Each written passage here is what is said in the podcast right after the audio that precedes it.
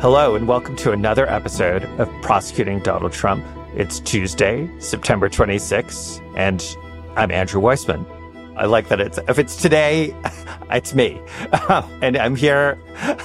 I'm here virtually yeah. with my fabulous uh, co-host Mary McCord. And if it's Tuesday, I'm happy to be Mary McCord too. Tomorrow, I definitely want to be somebody else. You know, it's actually it's really great that I actually started that way because I was in DC last night with Jen Psaki doing her first sort of official Monday show, but I teach on Tuesday morning. So I took the train back and I, I didn't get back until 2.30 in the morning. So it's actually good to be reminded exactly who I am on this Tuesday because I'm not really sure I, I will remember. So here's the big picture we discovered something at the Texas Tribune Festival. Mary and I were hosted by Chris Hayes. It was great. It's a bonus episode for you all to listen to if you haven't already. And it, it was sort of a big picture, wonderful discussion that's different than what we normally do. But Mary and I finally, finally have discovered a major difference between the two of us that we actually have gone to the mat on, mm-hmm. which is we were in Texas. I like, I don't know, maybe, maybe I shouldn't admit this. I am a fan of country music. Yeah, we were in a restaurant and some a country music song started playing. I said, "Oh my gosh, I can't stand country music." And Andrew's like, like "I love, like country love music." country music. So there you go. Yes. Has nothing to do with yes. law. That um, love, love. Yeah claimed it was more lyrical. I don't know. No, whatever. it's uh, you know what they say about country music. Not my cup of tea. Country music is the last refuge of the lyric. Like lyrics still matter in country music. Anyway, I've never, I can tell this is one where, yes, by the yeah. way, not only am I not going to convince you, but you know, we get lots of comments and questions from audience members and we, we're going to definitely be doing better, I hope, in, in dealing with those. But now I'm sure this is going to lead to a huge contretemps on country music. No, we're going to have a lot. Pros and cons discuss. Yep. But it's really nice to start actually with that yep. light intro because the topic for today in its many manifestations is heavy, heavy. and it's political violence. And it's political violence specifically in the context of the Trump prosecutions, the four of them. And as you know, since I keep on saying this is Mary McCord's day job, is so much trying to play her role just as she did in the government in dealing with violence. She and her organization at ICAP is so admirable and the group is so admirable at trying to deal with these issues and speak about them and bring lawsuits with respect to groups that are participating. But we're going to take a, a sort of at first a narrower look at political violence in terms of the issues before specifically the DC court, which has a pending motion, as we've talked about, to restrict what Donald Trump can say and do. And the filing was made last night by Trump's team, and we're going to talk about that. Right. You know, this was the opposition to the government's motion filed last night. And let's just say it came in hot.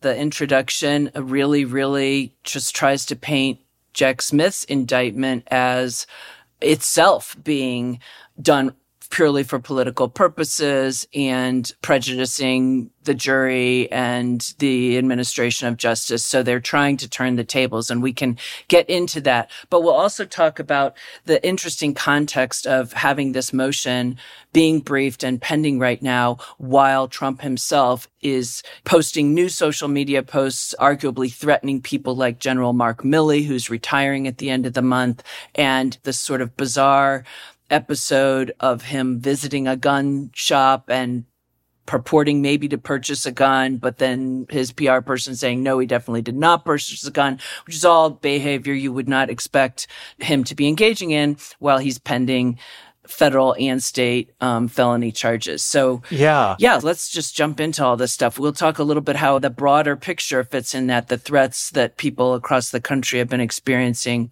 for years now, many of them based on uh, the big lie. So let me set the stage to remind people about the nature of the government's request to the DC judge. And then, Mary, I'd love your take on the opposition by Donald Trump that was filed late last night.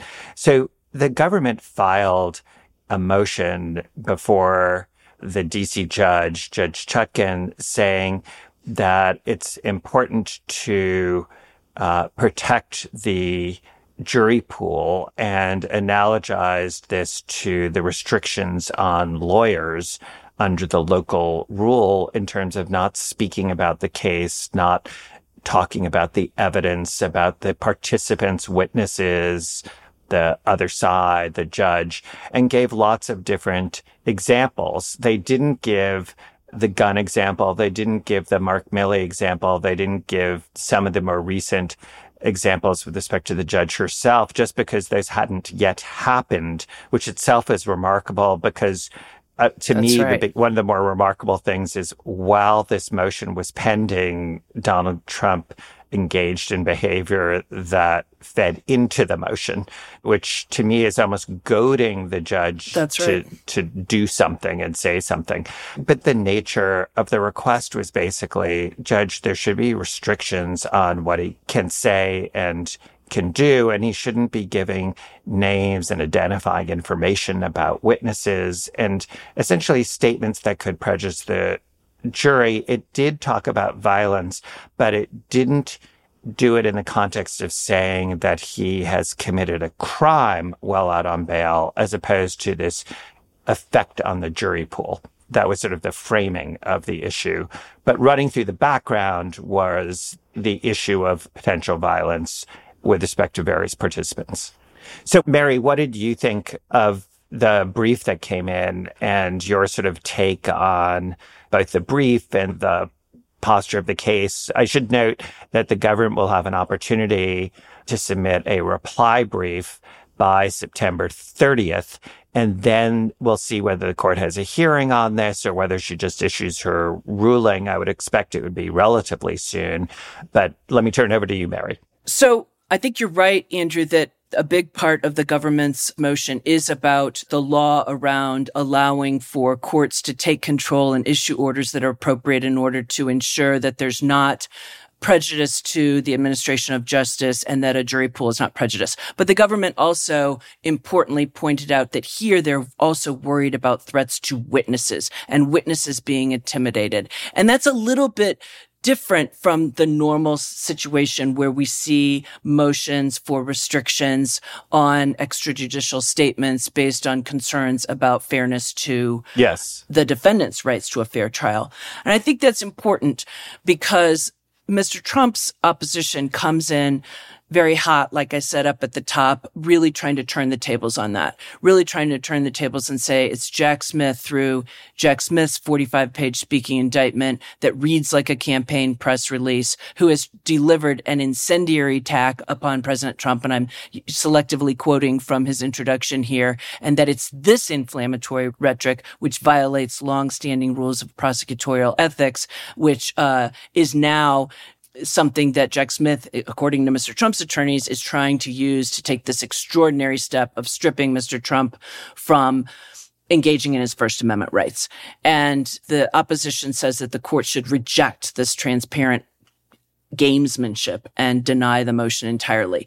So I, I do think after you get past the introduction of the opposition, his attorneys make some decent points, but I think in some ways they're talking past each other. Some of the points about the order that's requested is not narrowly tailored enough because it doesn't give Mr. Trump enough notice about exactly what will be prohibited. And so here he is in the middle of a campaign. He's got some of the people who might be potential witnesses who the government claims might be feeling intimidated or threatened are people who are actually campaigning against him, such as the former vice president Mike Pence.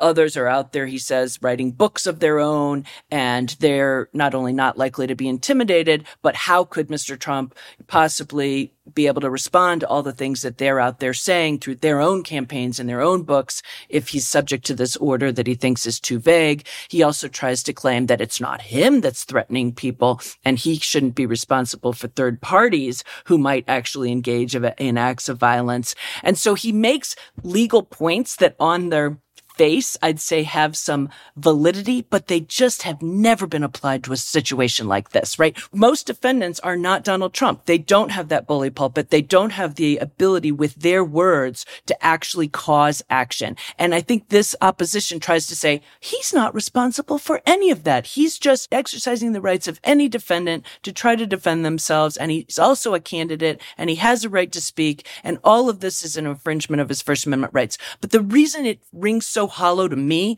is it ignores reality. It ignores that for years now, when Mr. Trump says something through social media or at his rallies that deprecates another person, names another person, those people then get threatened. They get threatened with violence. Their families get threatened for violence. Yes. Mary, this is you saying to me and to our listeners over and over again, call and response call and response. Yes. I mean, I, I've heard you say that over and over again, and I couldn't agree with you more that I thought the most dangerous part of this brief was saying, I am entitled to say this about everyone, about the prosecutors, about the judge, about the jurors, about witnesses and their families and anyone else. And essentially there's nothing you can do about it.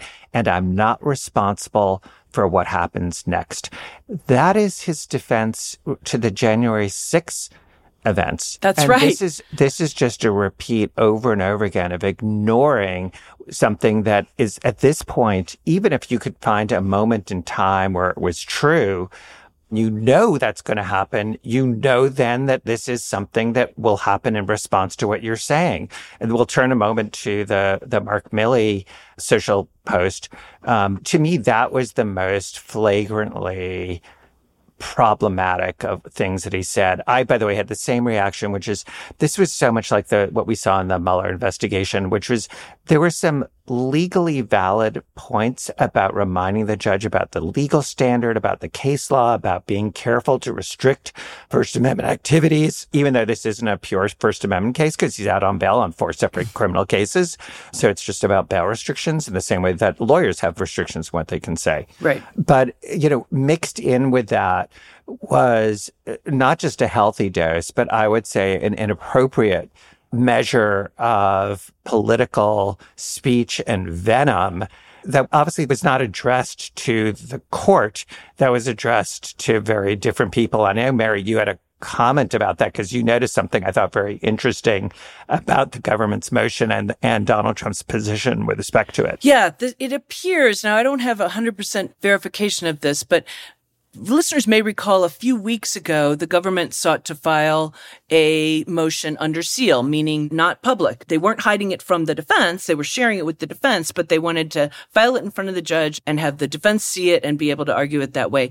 And the defense opposed the government having filed it under seal and actually asked the judge who had granted that motion, asked the judge to undo, vacate its order granting that motion and give them a chance to oppose it.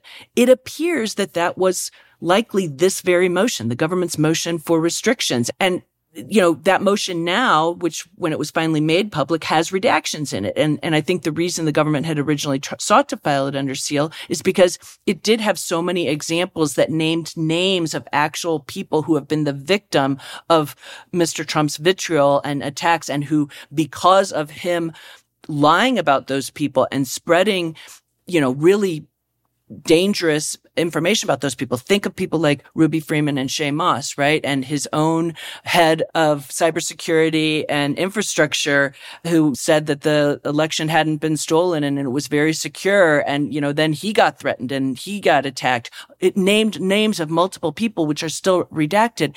And so it seems to me like part of the reason that the Trump attorneys opposed that motion being filed under seal is they wanted to have this argument in the public. They wanted to be able to, like you say, write their opposition as in many ways a statement to the people, a political statement, not just a legal opposition uh, filed in court. You would not need the kind of introduction that I was referring to with those really just political statements if you're just trying to make an argument based on the law yeah, and the facts. at um, some point. So it's interesting to me.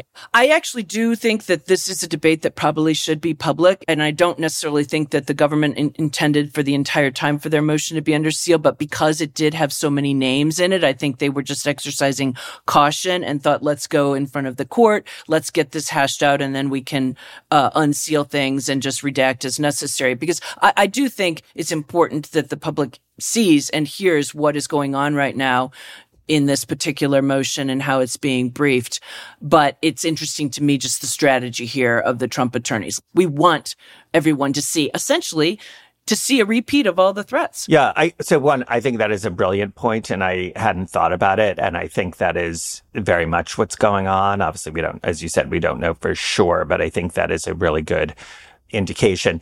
Let me just say procedurally, I could imagine the government doing what we did in the Mueller investigation, which is a lot of times we would file a brief under seal and we would also, after speaking to the defense, file a proposed unredacted version, but with certain pieces blocked out. And if there was a disagreement between the sides, we would flag that for the judge.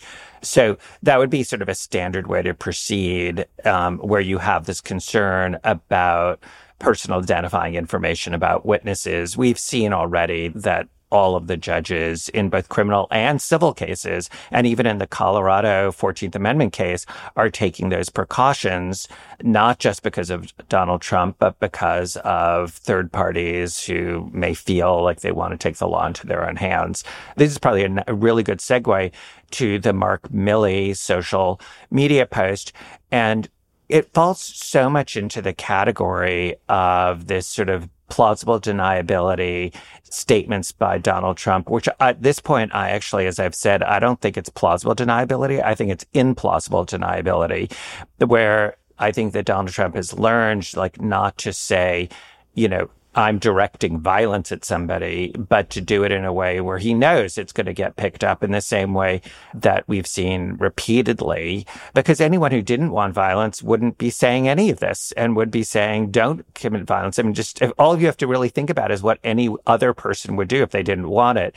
And with Mark Milley, who is a war hero and in many ways is I think, a sort of unsung hero in terms of keeping the military on the straight and narrow in connection with what was happening in January 6th, where I think one of the big untold stories is the effort to, as anybody who's authoritarian wants to have the military on their side. And I think that Mark Milley and the, the Department of Defense really, because they have so much uh, rule of law, instilled in them, including that you don't just blindly follow orders if you think they're unconstitutional.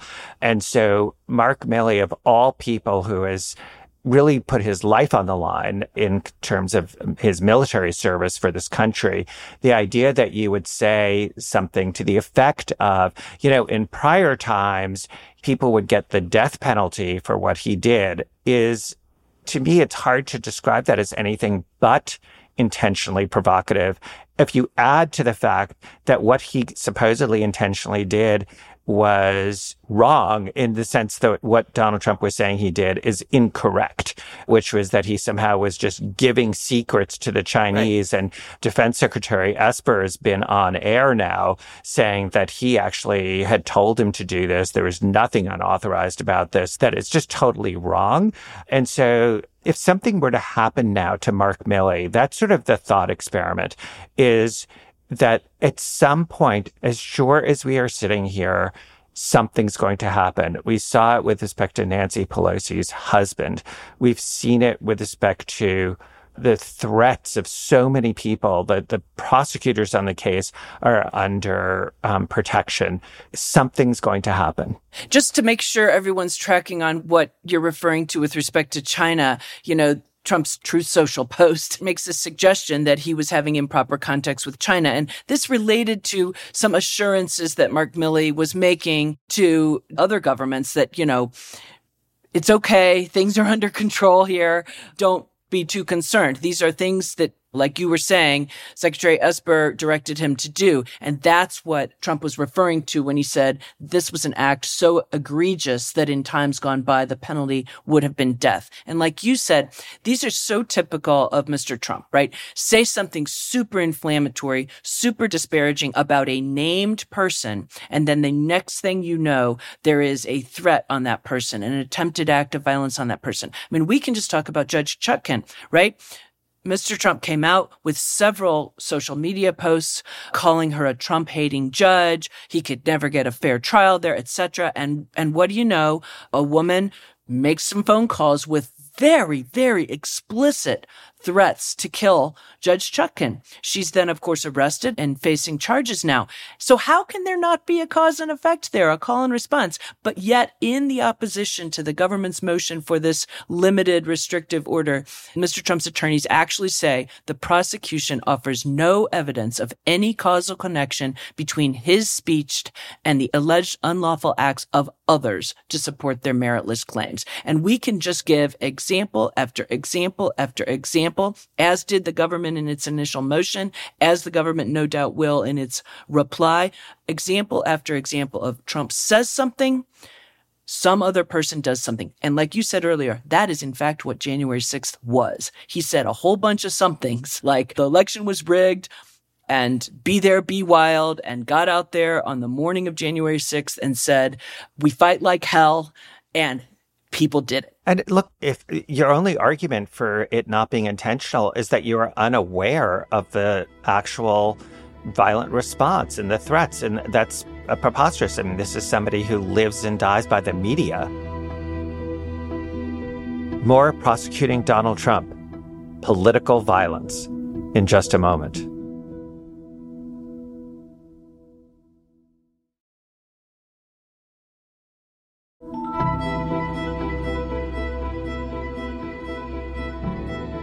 The sort of other piece to this, in addition to the threats, is something that you you really can't make up. It's so preposterous. But yesterday, Donald Trump visited South Carolina to a gun store. It's a gun store that actually had sold a gun that was used in a horrendous crime of violence. Political violence, hate yes. crimes, white supremacist hate crimes in Jacksonville, Florida. Not just a yes. generic crime. Uh, not that any crimes of violence are generic, yes. but I think it's important uh, absolutely. to, be Absolutely. to me, crimes. it reminded me of Donald Trump embracing the January 6th defendants. I mean, this idea that it's like, I'm not cowed in any way. I'm actually running to the hatred.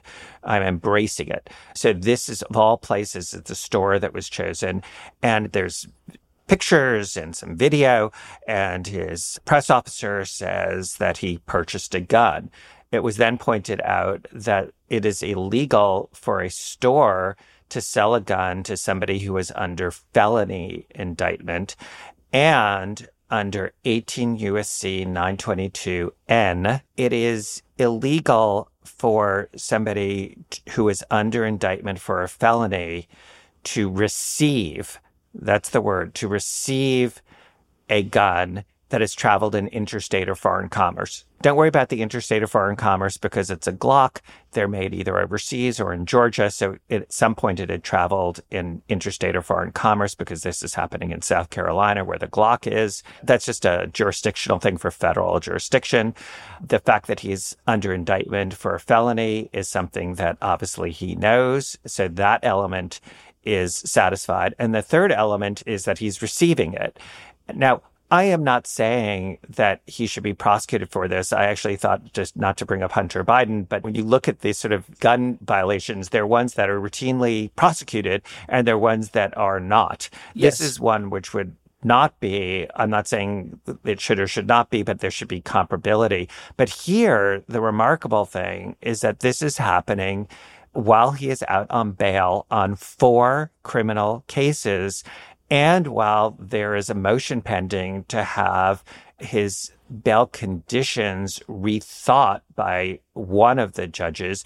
And it is, I'm not going to just say technical, it is a violation of law. I'm not saying, by the right. way, that the remedy for this one is that he goes to jail. I think that's the issue of what's the reaction to it is one for the court. But the idea that it just displays such contempt and a, for the law and a cavalier approach to whether something is or is not with the idea that I am sui generis. I am above the law. I do not think about whether something is or is not legal. Essentially, there are no ties or holds on my behavior.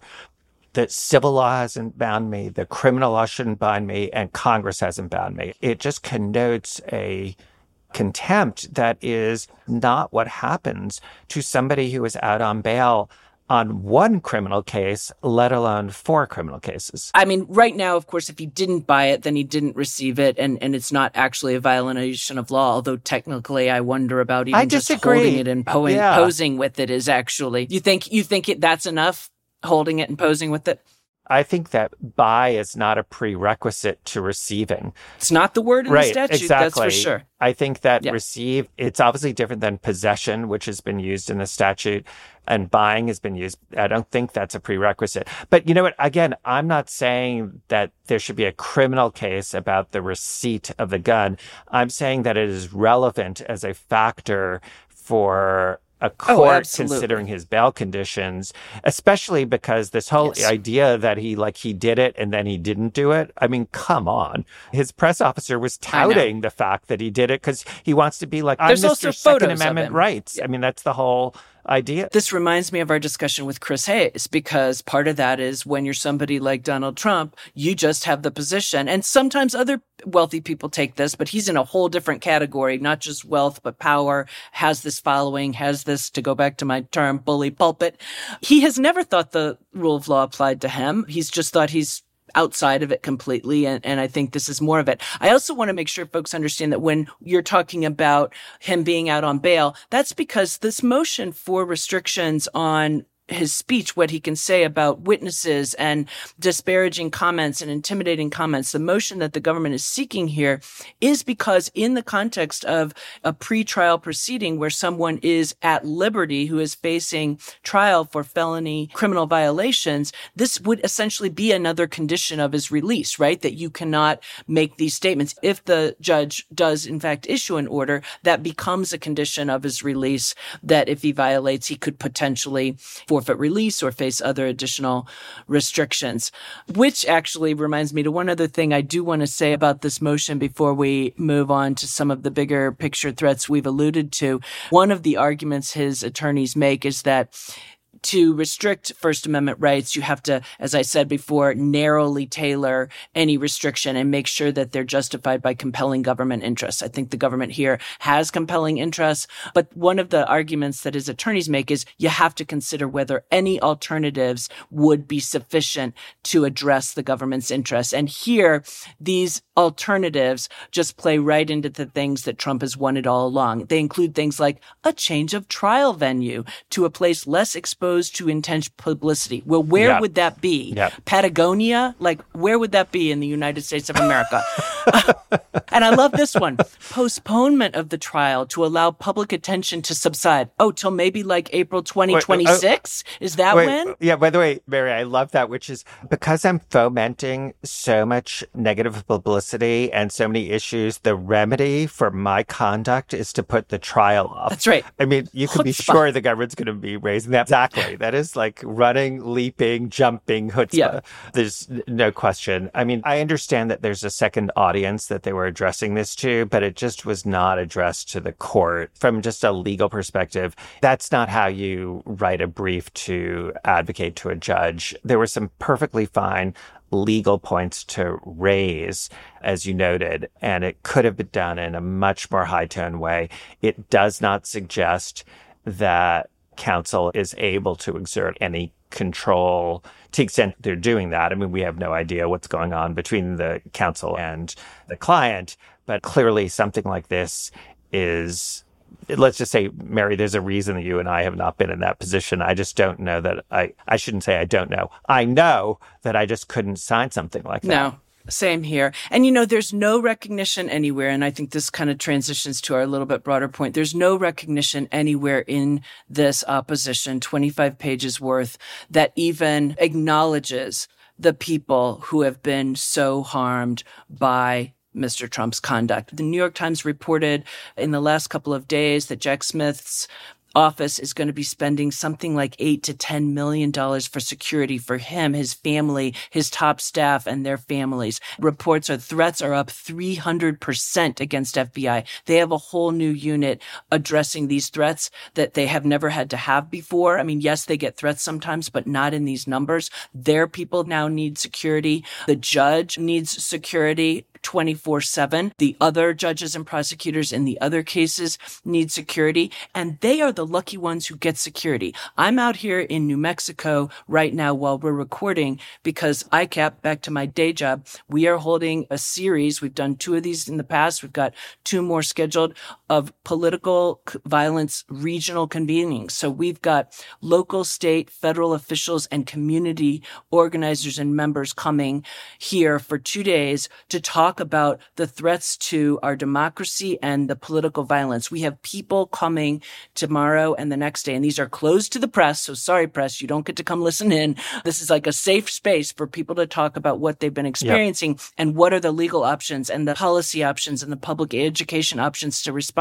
But we have people coming, Republicans as well as Democrats who've been so threatened, election officials and election workers, secretaries of states, people who are serving all kinds of of elected positions and unelected positions, people who advocate for LGBTQ rights, right? Just yesterday, a bomb threat at a bookstore in Salt Lake City, Utah before a drag show was a, another type of political violence. Now, I'm not going to tie that one directly to Mr. Trump, but a lot of the people who are out there constantly sort of acting on the things that Mr. Trump says are the same people who have been responsible things like heightened anti-Semitism and anti-Semitic violence, heightened anti-LGBTQ violence, etc., etc. So this is a real problem. Real people are impacted. Real people's lives are impacted on a daily basis and they don't all get the kind of security that the judge and the prosecutors and the FBI get. And those threats of actual violence and the actual violence that results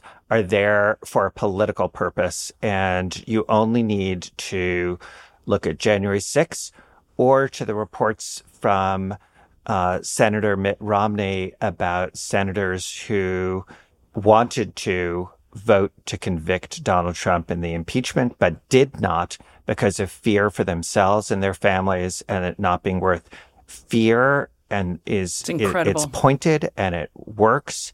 And you would think that there would be a bipartisan effort. Mary, though, we couldn't end on a better note than the work that you're doing. And you truly are somebody who did God's work in the government and you're doing God's work now. And it's really, it's so great to be able to live with it just by podcast companion and to see it through that sort of osmosis. It's a small effort and it takes a whole lot of us, but we, we, you know, a lot of lawyers and other people out there are really trying to support democracy and support those who've been subjected to these kind of threats. So we're just going to keep on fighting. Perfect, perfect ending. Mary, I look forward to seeing you in person next week on the 4th. And this time I'll be hosting you at NYU the way you hosted me at Georgetown. And because of our brilliant, dedicated team here, that'll likely be out on the 5th after they clean up all of my ums and ahs. And we have a really great special guest, the former dean, Trevor Morrison, who is an expert on presidential immunity and um, a number of the legal issues that are coming up. So I'm really looking forward to his being able to share that with you all because I mean, he's just a wonderful person and he's also deeply smart. yes, this is going to be a really great episode. I've been looking forward to this one for a while. And, and of course, I love coming to NYU. Thanks, Mary. If you've got questions, you can leave us a voicemail at 917 342 2934. Maybe we'll play it on the pod or you can email us at prosecutingtrumpquestions at nbcuni.com. Thanks so much for listening. We'll be back next week with much more.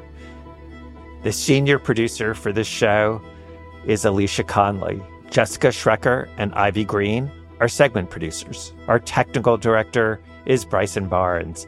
Jamaris Perez is the associate producer. Aisha Turner is the executive producer for MSNBC Audio. And Rebecca Cutler is the senior vice president for content strategy at MSNBC. Search for Prosecuting Donald Trump wherever you get your podcasts and follow the series.